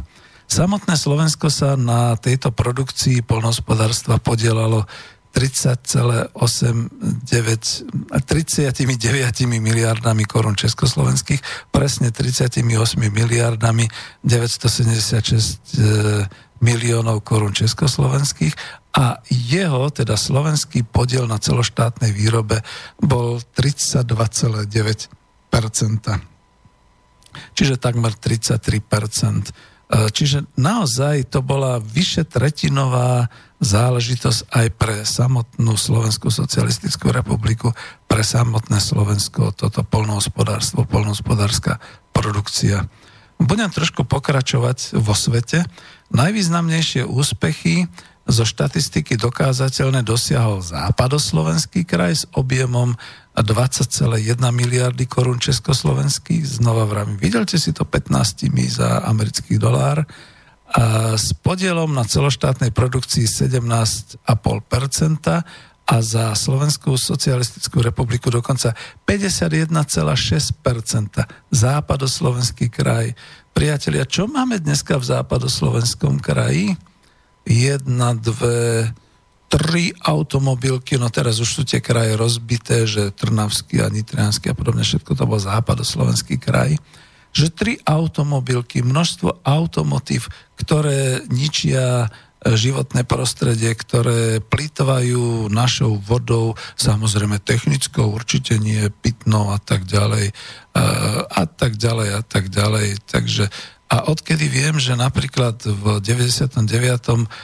keď bolo bombardované juhoslovanské, teda srbské mesto Kragujevac, priamo aj tá automobilka zastáva tam, takže vzniklo obrovské ekologické nešťastne, že tie bifenily a všetky tieto veci, ktoré tam boli uskladnené, napríklad ako je to určitá položka pre striekanie lákov a všetkých týchto vecí karosárskych, to všetko v podstate sa dostalo do pôdy a vody a otrávilo to celé to, e, ja neviem, okolie Kragujevaca a podobne. A teraz si predstavte, že my tu máme e, tri automobilky na úrodnej pôde, tam, kde sa nachádzajú vodné zdroje a podobné veci. No nie, že sme my šialenci dnes.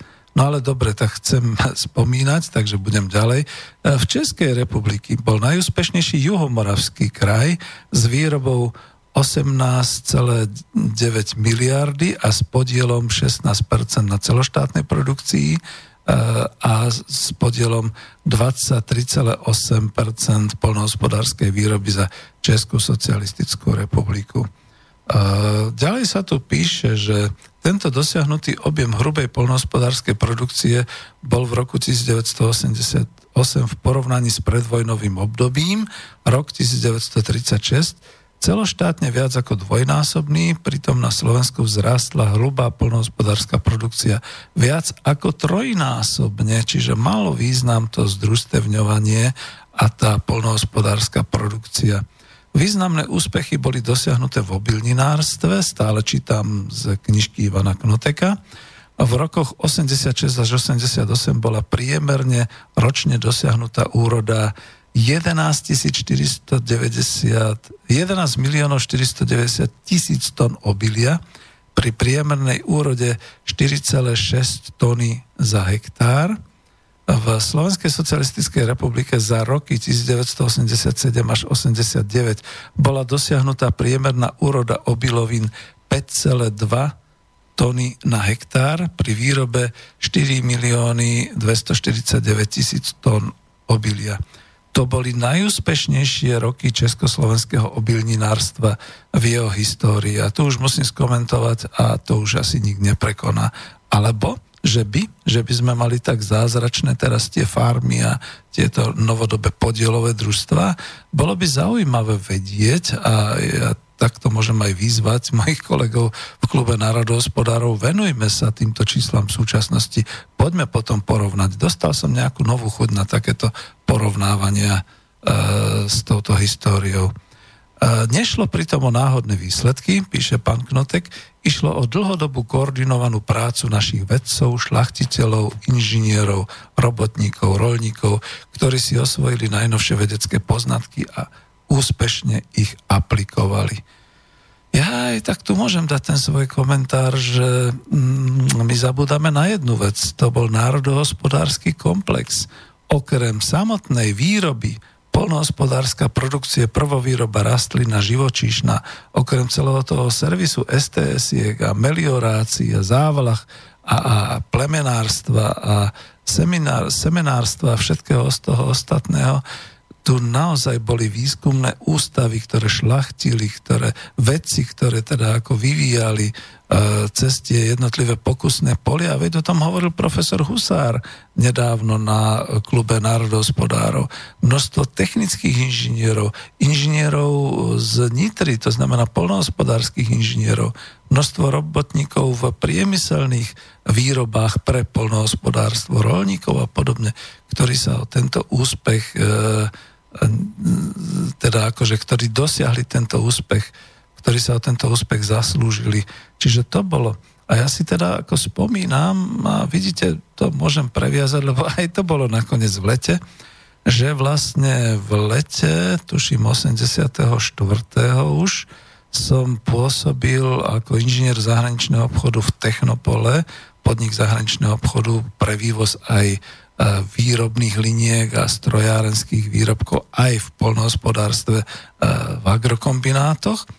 A viem a pamätám si, že sme mali doslova tlstú veľkú A4 formát Bichlu, čo bol teda kontrakt pre prípravu agrokomplexného zabezpečenia celej organizácie, celého nejakého okresu v rámci Zväzu sovietských socialistických republik. To bol ten agrokomplex, ktorý mal byť v Estonskej socialistickej republike. A to, bolo, to bol výsledok práce všetkých, skutočne celého národného hospodárstva. Mali sme tam výskumníkov, ktorí e, odporúčali, ponúkli a v špecifikáciách sme mali všetky tie naše haly pre polnohospodárskú výrobu, skladovanie, strojnotraktorové stanice, e, telatníky, kravíny, prasatníky, všetku takúto samozrejme aj s tým know-how, ako to teda pestovať, chovať, robiť. Aj keď potom, keď som bol v Estonsku, som pochopil, že však, akože všetci máme svoje ale teda to bolo ako stavané a bolo to ponúkané na tú určitú kooperáciu v týchto všetkých veciach. Boli tam aj e, vyslovene teda kempy pre strojnotraktorovú stanicu, pre šlachtiteľskú stanicu, pre veterinárnu stanicu, všetky takéto veci, ubytovne, všetky, všetky takéto veci. Čiže my sme boli polnohospodárskou veľmocou pripravenou exportovať exportovať výrobné prostriedky do tých krajín, ktoré chceli zlepšiť svoju polnohospodárskú produkciu, chceli ju dostať na svetovú úroveň. Pretože napríklad si pamätám presne, že boli tu nejakí inžinieri, ktorí e, nám presne definovali, pozrite sa, my tu máme dokonca aj laserovú zameriavaciu techniku, výsadba, ako to dneska je, že výsadba sa deje pomocou traktoru, nejaké americké výroby s laserovými zameriavačami, ktorý presne ako dodá to zrnko na presný rozostup a tak ďalej. Všetky tieto veci sme mali podchytené. Kde to dnes je? Originál, československá produkcia, československý výskum, nikto už teda naozaj to nedá asi dohromady a nevie, aj keď by sa to zišlo. No a už posledná len vec potom v, okrem tej polnohospodárskej prvovýroby potravinársky priemysel pamätám si, a to bolo nejaké združenie, už možno ako nejaký kóp alebo niečo podobné družstevníkov, ktorí teda hovorili, my sme teraz e, vyprodukovali taký systém toho merania, že ako keď bude nakrájaná mrkva a keď to preletí vlastne cez ten prúd vody a cez tú čočku, e, cez tú čočku svetelnú, tak ono to samo automaticky vyrazí každú tmavšiu, e, každý tmavší tú kocočku tej mrkvy, čiže do samotnej tej už sterilizovanej zmesi nejakého toho mrkvového šalátu alebo posekanej mrkvy alebo všetkých týchto vecí sa už dostanú len čisté, zdravé kúsky mrkvy, nebude tam nič takého, čo by ako bolo E, čiže všetko sa to dalo automatizovať, všetko sa to už dalo cez tie a cez tie podobné veci robiť. Samozrejme, mali sme embargovanú CN techniku a vtedy CAD-CAM a podobné veci na na zostrojovanie, ale ľudia to robili, vedeli to a myslím, že to už bol krôčik od toho, aby napríklad dnes, keď ako lavica vypráva o zakladaní družstiev a o takom tom polnohospodárstve a všetci sa je smejú, že a jasné, tak to zase bude slama, to bude kydanie hnoja a podobne. Bolo by to pravdepodobne už skôr na tej úrovni toho, toho agrokombinátu Slušovice, že biele plášte, výpočtová technika, počítače, automatika, automatizácia a ľudia, ktorí teda by boli vzdelaní a tí nevzdelaní by sa takisto mohli dovzdelávať, pretože by potrebovali prejsť určitou kvalifikáciu a podobne. Čiže toto všetko. No a toto sme mali. A teraz neviem, či ešte pokračovať alebo nie. E, významných úspechov sa dosiahlo v živočišnej výrobe, výrobkami mesa, mlieka, hydiny, vajec. Bola plne zabezpečovaná e, domáca spotreba to všetko sa pozitívne obraz, odrazilo i na krytie rastúcej spotreby potravy na obyvateľa Československej socialistickej republiky. Údaje za rok 1989 vykazované štatistickým úradom spotrebe na obyvateľa napríklad Slovenska. Meso a výrobky z mesa 91 kg. Dneska by povedali, fuj, to je nezdravé. No ale koľko bielkovín to bolo a koľko teda zdravej výživy. Maslo 5,5 kg. Dneska by ženušky sa chytali za hlavy. A z čoho to platili tí ľudia? Z dotácií. Boli potraviny, ktoré boli vlastne tou zápornou daňou zaplatené štátom. Máslo 5,5 kg na osobu, mlieko a mliečne výrobky 145,8 litrov, vajcia 354 kusov. Ja sa pamätám na otcovú reklamu jedno vajco denne. Pamätáte sa, Bratislaváci, vozili sme sa v električkách, kde bol ešte za socializmu taký nadpis, že Unigál, hydinársky priemysel, denne jedno vajce a budete zdraví. Nakoniec vedci dokázali, že jedno vajce denne naozaj je pre zdravie človeka dôležité a tých vajec spotreboval občan Československa 354 kusov. Tak dva dní sa zrejme postil, alebo čo, no tak dobre. Zemiakov skonzumoval za rok 777,6 kg, to už by som prehnal ovocia nešpecifikovaného 60 kg. Samozrejme, tu je teraz tá kritika, taká tá antikokritika, že na v tom bol len jeden banán, za ktorý bolo treba odstáť si v rade a dva pomaranče, za ktoré si bolo treba odstáť v rade. Ale ináč toho ovocia bolo 60 kg kvalitných odrôd hrušiek, jablk, sliviek a všeličoho ostatného. Zelenina 106,4 kg na hlavu. Wow, no tak to, to boli pekné. Dosiahnutými parametrami sme teda skutočne e, historicky predčili aj to, čo sa dnes možno deje, tak možno niekto si dovolí viac a mnohý menej. A to je tak, ak skúmame, teraz budem zase citovať, zdroje týchto úspechov, tak jednoznačne je možné konštatovať, že sa na nich rozhodujúcou mierou podielali členovia jednotných rolnických družstiev, pracovníci štátnych majetkov, podnikov polnohospodárskych služieb, polnohospodárske školstvo spolu s odvetviami priemyslu, ktoré zabezpečili pre prvovýrobu potrebnú materiálno-technickú základňu. A vyrábané československé potraviny, ešte stále citujem, boli kvalitné a svojimi nutričnými parametrami, nízkym podielom cudzorodých látok boli nielen konkurenčne schopné, ale v mnohých prípadoch prevyšili úroveň západných výrobkov. Dám už konečne tú bodku. Polnohospodárska výroba ako jedno z významných odvetví národného hospodárstva bola úzko spojená na všetky odvetvia národného hospodárstva, osobitne na potravinársky, strojárenský a chemický priemysel. Táto súčinnosť prebiehala na úrovni trhu. Jej, na úrovni trhu. Dobre čítam.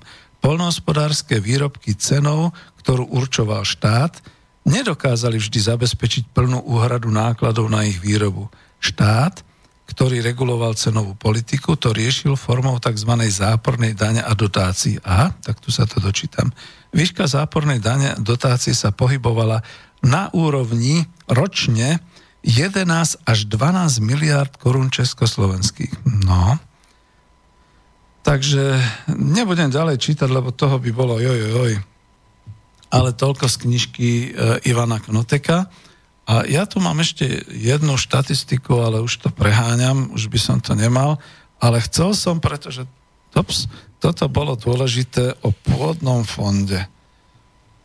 My sme sa bavili, no, kým si to dám až sem, my sme sa bavili o tom, jak to bolo s pôdnym fondom a ja som spomínal, že ako pocitovo mám taký pocit, že pôda zmizla, že pôda teda v podstate ako keby ani nebola. E, musím zadefinovať zo štatistiky, štatistická ročenka Federálneho štatistického úradu z roku 78. Kde, kde som tu mal tú pôdu? Tu sú polnohospodárske závody. No neviem, či to takto hneď nájdem, ale e, snáď 11 produkcia, všeli, tu je, ale ja sa chcem hlavne na, na tú pôdu zamerať. Že tam boli neskutočné čísla, čo sa týka toho, aká pôda a koľko jej teda bolo. No neviem, asi pustím pesničku a potom to ešte pozriem, poviem, lebo teraz sa mi to tu ako záložka akoby vytratila. Čo som tým chcel povedať a čo tým prípadne poviem ešte po tej pesničke. A polnohospodárska pôda, ako dnes je to trhová záležitosť, proste ste vlastníkom pôdy, tak ju predáte, lebo potrebujete nejaké tie eurička a podobne.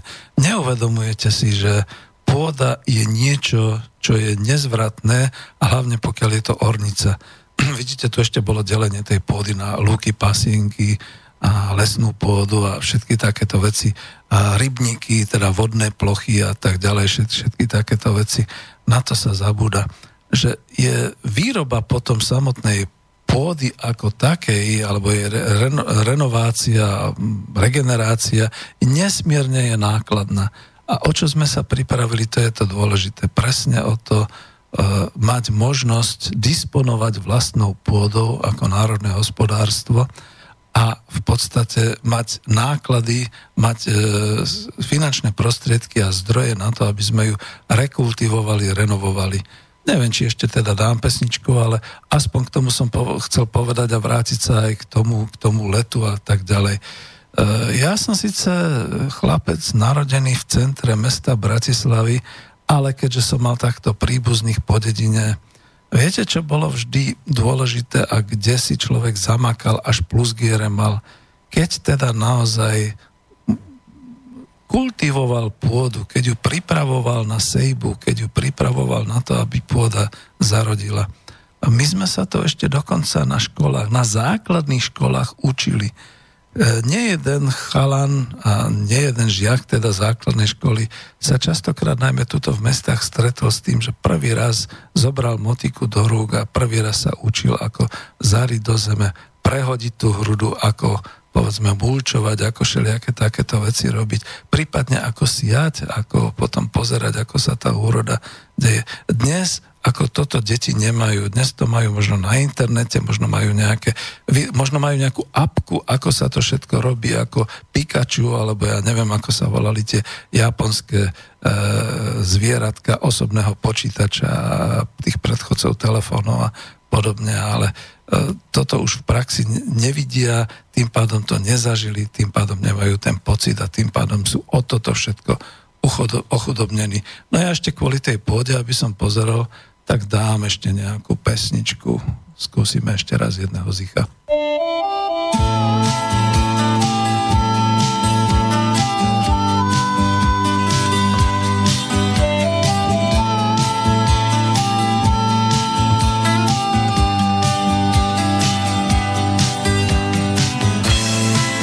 si mým zdrojem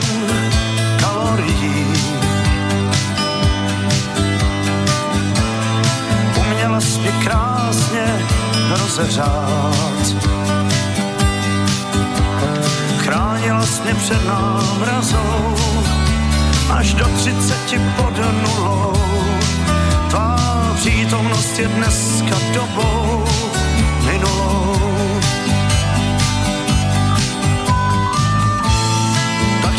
Chci všechno vrátit zpátky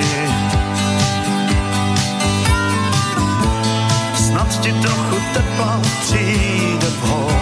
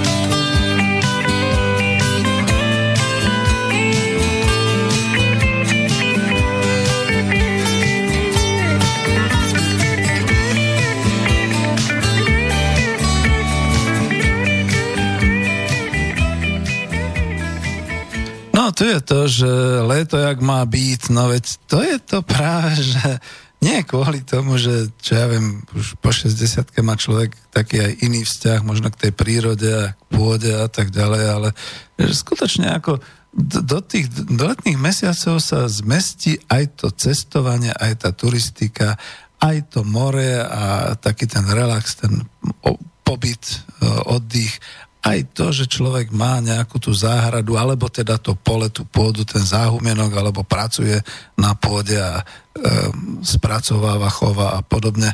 To je všetko dôležité. To je tá spiatosť človeka nielen s prírodou, ale aj s tým spoločenstvom a my stále zabudáme, že sme stále vidieckým spoločenstvom. Napriek tomu, že tu máme už veľké mesta, vôbec Bratislava, to je proste ako v rámci trojmestia Budapeš, Vieden, to už je niečo ako, že to tretie, ten zlatý trojuholník a už si myslíme o sebe, že Boh vie čo, aká civilizácia a podobne. Stačí blackout, stačí nejaká katastrofa klimatická a sme v... No, dobre, nie je večer, takže nebudeme komentovať, kde sme. Nie sme spätí potom s prírodou a podobne. Takže ja sa vrátim ešte k tomu, čo som chcel, lebo však aj tá pesnička bola za to. My už pomaly končíme. Uh, toto si trúfam a to chcem osvetovo aj v tom spomínaní povedať, aby aj vy ste mali poslucháči nejakú tú svoju informáciu. Z tej štatistickej ročenky, ono je to v češtine zemiedelství, tak skúsim niečo prekladať. Tabulky 11, 10, 11, 14, bilancia pôdy a ploch kultúr. E, celková polnohospodárska aj nepolnohospodárska pôda sa zisťovala sumarizáciou sektorových prehľadov o plochách kultúr. E, všetky údaje sú zisťované ako plochy kultúr polnohospodárskych závodov, aby sme tomu rozumeli, závod to nie je podnik v tomto slova zmysle, ale tam, kde je tá základná výroba polnohospodárských závodov, na, ktoré tieto, na ktorých tieto závody polnohospodária na tých pôdach potom po B nepatriacich polnohospodárským závodom, teda plochy zastávané budovami, e, cestami a tak ďalej. Čiže nie sú súčasťou polnohospodárskych závodov. Ďalej sú polnohospodárskej pôdy o výmere do 10 árov, na ktorých nehospodária e, na ktorých sa nehospodári živnostensky a na ktorých nie sú vinice. E, polnohospodárska pôda zahrnuje ornú pôdu, chmelnice, vinice, záhrady, ovocné sady, lúky a pastv, pastviny. Takže teraz idem na tú tabulku, bilancia pôdy. Celková výmera Československá socialistická republika v roku 1960 v tisícoch hektároch bola 12 miliónov 787 tisíc hektárov v roku 1977 bola 12 miliónov 788 tisíc hektárov, čiže vidíte, ako je to blbe, keď to poviem, ono to ešte aj o niečo pribúdalo, neubúdalo. Z toho orná pôda, samotná ornica Československej republiky, a už to budem čítať len, pretože už naozaj je vysoký čas, uh, orná pôda 4 milióny 907 tisíc hektárov. Bolo by zaujímavé zistiť ten úbytok, aký je v súčasnosti. Chmelnice boli 12 tisíc hektárov, Vinice 43 tisíc hektárov, Lúky 876 tisíc hektárov, Pastviny 841 tisíc hektárov, nepolnohospodárska pôda, to je to, čo som hovoril, v tom lesná pôda 4 milióny 515 tisíc hektárov, rybníky 53 tisíc hektárov. No a ešte tu mám za Slovensku socialistickú, za Česku, to už asi ani nebudem stíhať čítať, lebo chcem aj niečo ukončiť. Tak v Slovenskej socialistickej republike v roku 1977 výmera celková polnohospodárskej pôdy 4 milióny 898 tisíc hektárov. Poprosím tých, ktorí majú dnes nejaké vedomosti štatistické, pozrite sa, ako je to v súčasnosti. A koľko nám toho ubudlo. Z toho orná pôda bol 1 580 tisíc hektárov. Chmelnice tisíc hektárov. Tisíc hektárov chmelnice. Čítal som teraz niekde správy, že máme problémy vôbec, aby sa pestoval chmel. Vinice 30 tisíc lúky a pastviny spolu nejakých 500 80 tisíc. To sú údaje, to sú neuveriteľné údaje, ale tieto mám zo štatistickej ročenky, čiže overené a pravdivé a toto by bolo zaujímavé, ako dáva dohromady. No už mi ani moc času nezostáva, neviem, či skúsim dať pesničku. Malo to byť o lúkach, o letných, o prázdninách, o lete samotnom, ale vidíte, čo ma trápi najviac, to je to polnohospodárstvo, pretože v lete najviac to trčí a my sme naozaj momentálne v zlej situácii. Napriek tomu dúfam, že som spomínal pozitívne a že sa vám to páčilo. Keď sa vám to páčilo, potom dajte nejakú e, mailovú správu alebo informáciu, pretože e, zatiaľ dnes to boli len veľmi krátke maily. Ďakujem pekne. Stretneme sa určite v auguste, takže želám, milí poslucháči, aby ste si zaspomínali a dám takú tú poslednú pesničku do počutia.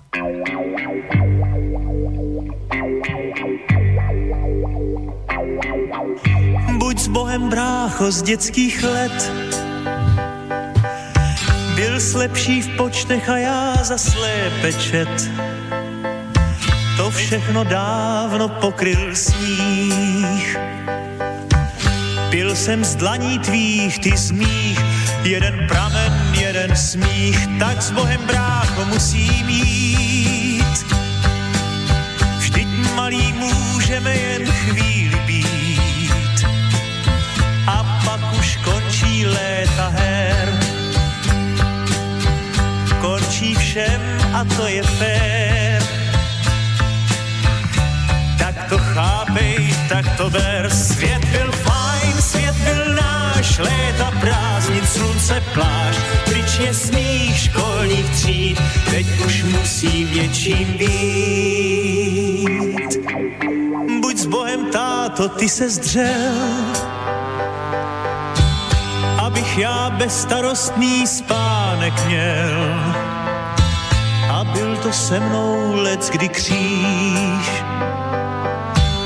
Já jsem do větru byl spíš, rodičům jen na obtíž, tak s Bohem táto musím jít.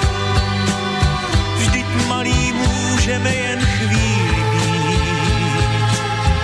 A pak už dětství je to tam. Už se musím starat sám. Kudy v nouzi, kudy kam, svět byl fajn, svět léta prázdnin, slunce, pláž, pryč je sníh školních tříd, teď už musím něčím být. Svět byl fajn, svět byl náš, léta prázdnin, slunce, pláž, pryč je sníh školních tříd, teď už musím něčím být. Buď s Bohem lásko, tak se měj. Měl jsem tě ze všech děvčat nejraději. A teď odcházím jak hráč. Nechám tě tu ronit pláč, no aspoň vidíš, co jsem zač. Tak s Bohem lásko musím jít.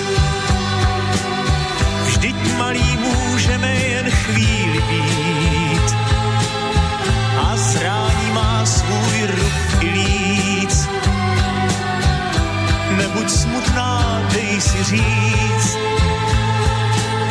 Vždyť kluků k světu těch je víc. Svět byl fajn, svět byl náš, léto prázdnin, slunce, pláž, pryč je smích školních tříd, teď už musím něčím být. Svět byl fajn, svět byl náš, léto prázdnin, slunce, pláž, pryč je smích školních tříd, teď už musím něčím být.